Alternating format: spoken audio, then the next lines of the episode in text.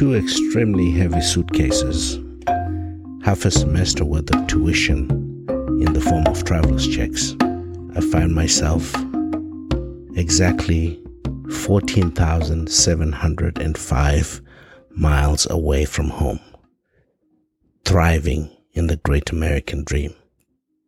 Well, most stories that you hear about this kind of a journey starts off very bleak, poverty, struggle. Mine is not such a story. Mine is a story of a young man who left and came here, dropped a career that I was extremely successful at to come and search for what I've considered to be the next step. A very moving conversation is one that I had with the registrar when I first got here. Got to the school, had my two very heavy suitcases, went into Bob's office and introduced myself. He looked at me and he looked at my file, and with his head tilted with curiosity, he looked at me and said, What are you doing here?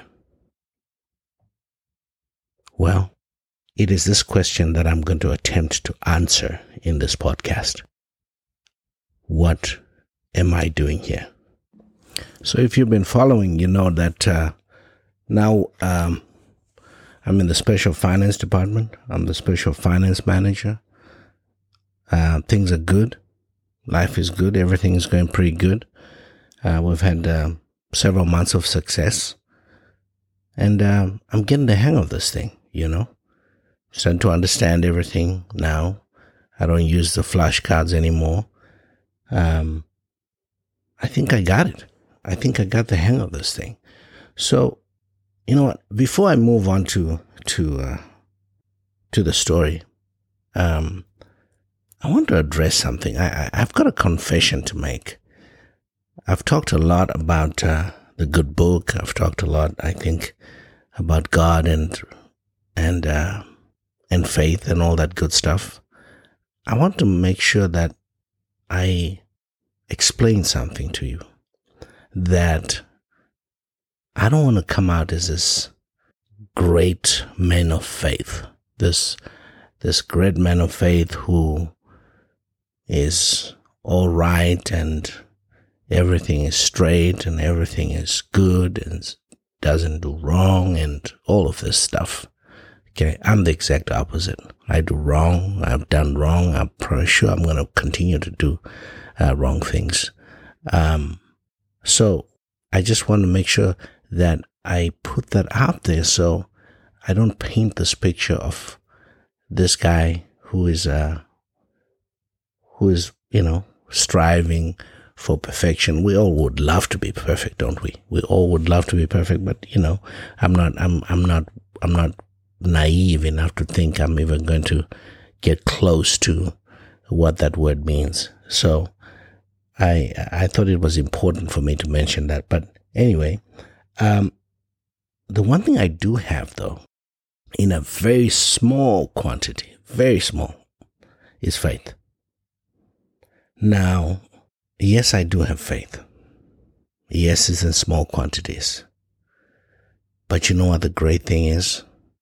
Or the surprising thing is, or I should even call it the humbling thing, or the scary thing is, that small amount of faith has given me so much, has made me realize that, boy, if only I had a little bit more of that faith, wow, it'll be crazy it'll be mind blowing what else I could and can accomplish.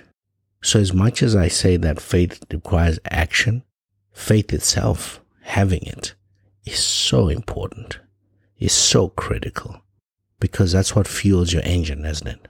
That what's that's that's exactly what allows you to turn onto a dark road and go forth. Why? Because you have faith that at the end of this road they are great things. And believe me, they are great things.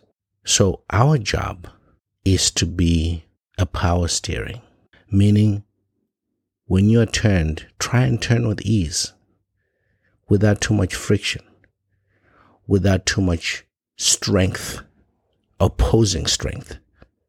See, back in the day, cars did not have power steering. So when you were turning, you were really turning, muscle and everything. Now you can turn the steering wheel your baby finger. You know, that's what we need to be today. We need to be that power steering wheel that when God is turning us in the right direction, we easily turn right, left direction, we easily turn left. That's critical because it makes things easier for you. Because in most cases, you are going to turn. You are going to turn. But if you learn to listen to that voice, you're going to be much happier.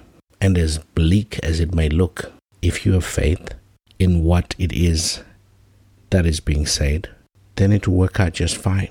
The reason I bring this up is, is because if you've been listening to my story, you've listened to uh, all five episodes so far, you, you, you, you're kind of seeing a pattern. You're kind of seeing uh, a way that things are going. We're talking about the changes in life that are happening. And not to bore you with the uh, uh, uh, details, eh, it's, it's, it's not always easy. I'm not just jumping from this to that with great ease all the time. Sometimes it's, it's hard. Most of the times it's hard. Most of the times I don't understand it. Sometimes it's because I don't have a choice. Just like right now. Like I said, I'm doing okay in special finance. I, I, I now know what I'm doing. And, and I've created a little reputation for myself. Banks know who I am and all this good stuff. And everybody's proud to, to be working with me because uh, everybody takes credit for, for, for, for teaching me. And I'm okay with that.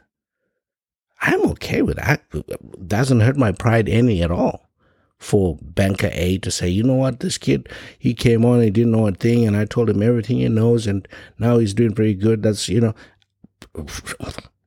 it doesn't bother me one bit. So here comes another twist.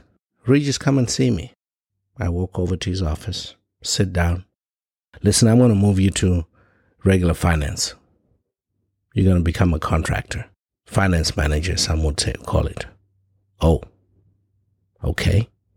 Um, when? Starting Monday.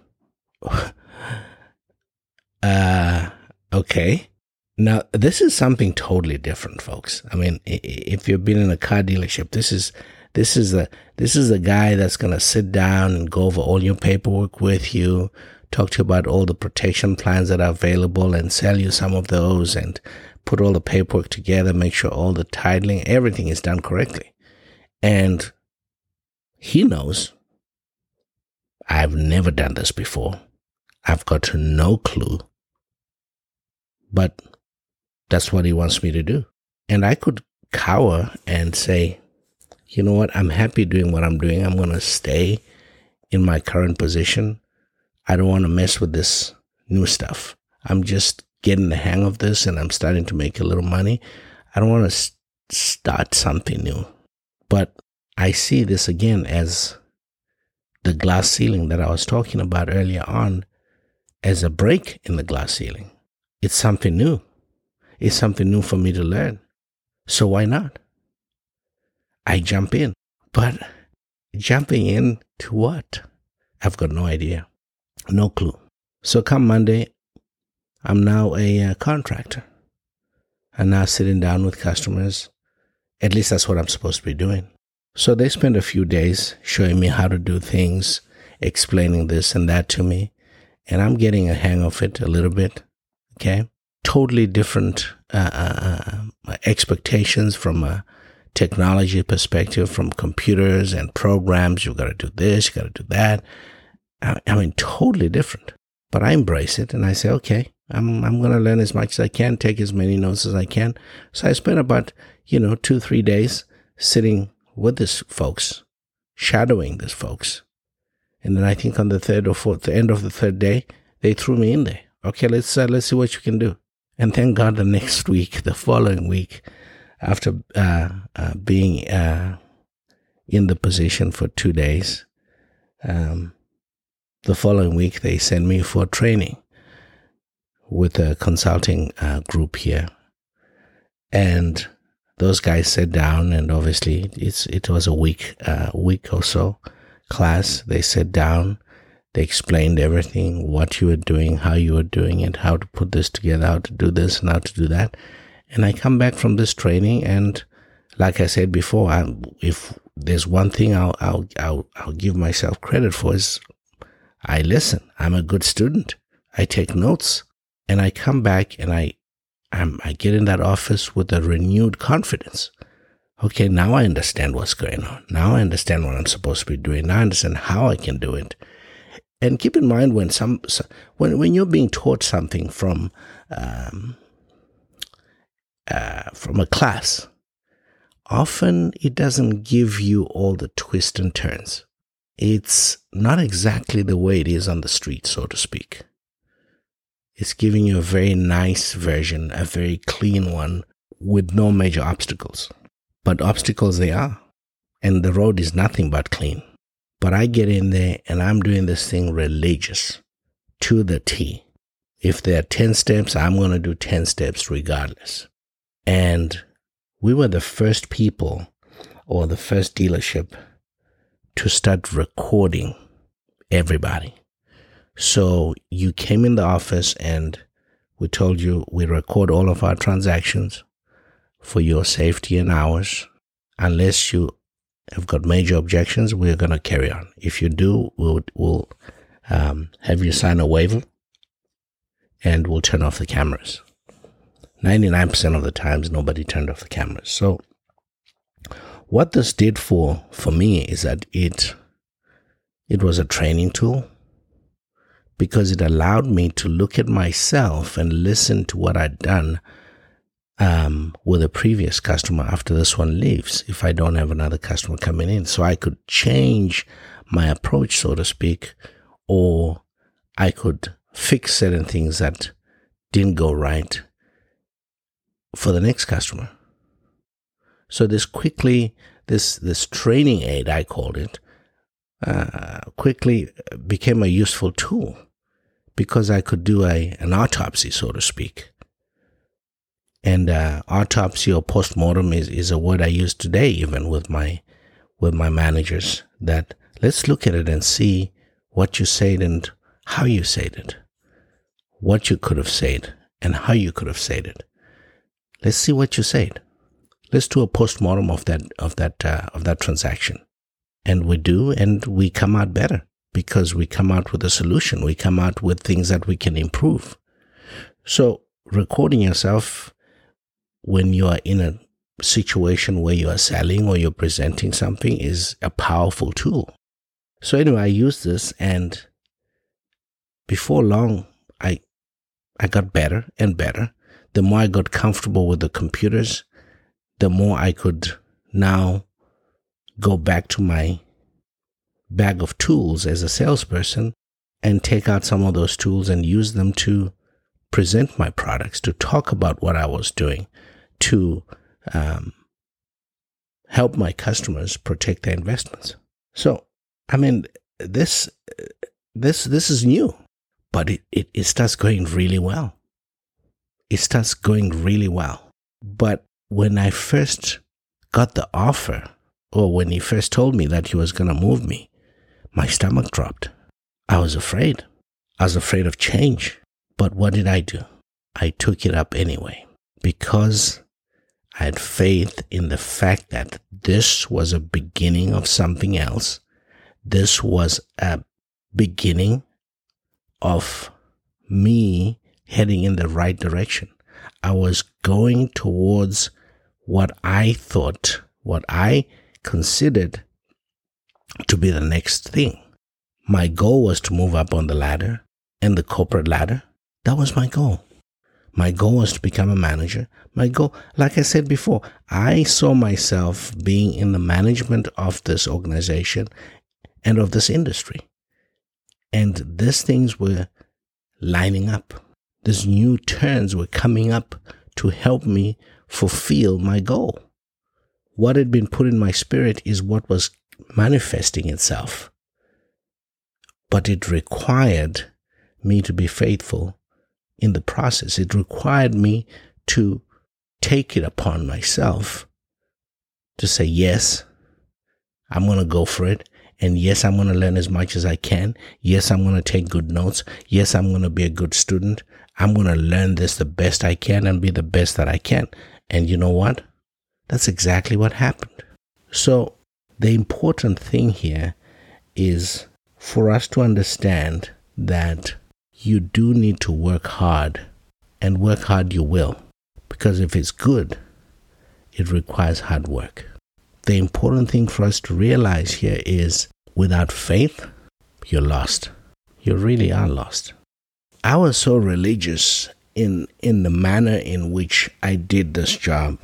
I remember um, I had a customer comes into my office. Uh, go over a folder. We talk about a deal. And keep in mind, I'm recording all of this. And um, the bank had set certain parameters in which we couldn't do a whole lot of protection for her. And what the school had said is that in that situation, you just ask for more money. You just ask for money. Say, okay, this protection right here, and go over, go over your spill and, and then say, okay, the bank has set some parameters for us, but we can take care of this. We can take advantage of all of this if we get some money from you. And, um, I remember doing it like that. And I think I asked this lady, I can, someone got the amount of money. I don't remember how much it was then, uh, now, but you know, three, four thousand dollars or something like that. And she whipped out a check and she wrote me the check for the protection. I couldn't believe it. I couldn't believe it. And I think that, that, uh, that CD, that uh, of that transaction was uh, later shared by a whole lot of people as to what uh, blind faith or or, or ignorance, whichever one you want to call it, uh, will do for you. Because I was fresh out of uh, out of um, out of the training school, and that's what they say you do, and that's and that's what I did, and it worked. But you know, if you were to ask anybody with some experience in this job, just how many people would go that route, there are very few. There are very few who have the confidence of asking for that amount of money. Because again, we've got a perception of what we think is going to happen. Now, what we think is going to happen and what actually happens are two different things, aren't they? So, my faith in the process, my blind faith in the process, actually helped me realize that, hey, you know what? Don't limit yourself to what you think people would do. Give everybody an opportunity to react to their own situation. Give everybody an opportunity to say, yes, they can do this or yes, they cannot do this. That's what I got out of it because it was surprising, shocking, but at the same time, it made me realize, whoa, so what I've got in my head is not fact at all because I don't know these people from Adam. So it's important as a salesperson to not assume the position of a customer. Just because they're wearing shorts and flip flops does not mean that they don't have 30, 40, 50, 60,000 dollars in uh, in their pocket. Just because you think is too much money, they think the same. What you would consider to pay for a watch is not what I would consider or what the next guy would consider. Because if that was the same, nobody would be buying a Rolex. Nobody would have a Louis Vuitton bag. But the reason why those products exist and the reason why there are so many brands out there is because what you do has got absolutely nothing to what the next person does. So don't paint all your customers with a broad brush of, hey, um, this is expensive. Oh my goodness, this is, you know, $100,000. This is $200,000. Don't do that. You're not in their position. You're not writing the check. You're not making the payment. Your job as a salesperson is to meet a need, is to discover the need and meet the need. That's your job.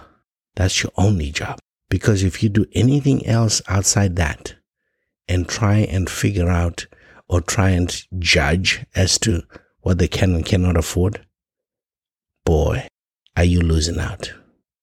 Are you missing out completely? Let me sidetrack. I'll tell, tell you a quick story. I'm in Houston, Texas, um, and I'm standing on a showroom floor for luxury dealership. And I'm a manager. I'm just walking around making sure every, everything is going well. And this guy walks in. I bump into him. I introduce myself, welcome him in, etc., etc. And there are two. There were no. There were four. I think four vehicles, four or five vehicles on the showroom floor. He points at one, and he said, "I want that one, and that one, that one. Okay, but I want that one in black, and I want that one in white." Do you have them? And I said, Yes, sir, we do. And he says, Okay, here's my card. I want them delivered to my house. I'm going to go get a cup of coffee, get the paperwork ready. Just like that. This was a total purchase of more than a quarter of a million dollars. The two cars he was talking about combined were about 240, 245, $50,000 with taxes and everything else. You know what I mean? This was a huge purchase, but just like that. And I'll tell you, had I not greeted this guy myself, I doubt that my salespeople would have been storming up to go and say hi to this guy because he did not look the part at all. He did not look the part of somebody who's walking into a luxury dealership that sells hundred some thousand dollar cars. But we did make that deal. We did deliver those cars to him. He came in, sat down with my uh, finance manager, did all the paperwork, stroked a check, left. And that afternoon, we delivered the cars to his house. So I can't stress enough the importance of understanding that it is not your job to get in a customer's pocket. You trust the process, go through the process, find out what they need, give them what they need, and tell them how much it is. It's that simple. So, circling back to to the story, being a finance manager turns out to be turns out to be fun. It's a slightly different experience. You're now helping the full spectrum of people and uh, you're now doing something slightly different, which is uh, selling it again uh, directly to the customer. So this provides for a pretty good lifestyle. And at this time, I'm making significantly more than my old uh, center director at the at the at the call center. But the question is, had I not been smart enough, bold enough, stupid enough, had I not had the faith to move on, to listen to what's inside me, to listen to the dream that I had, I would still be there. I would still be there making the peanuts that I was making and never have known this new world, this new life. I wouldn't have known. So, need I say it again? Faith is powerful, obedience is powerful, but most of all, you have to put some action towards your faith. Have to.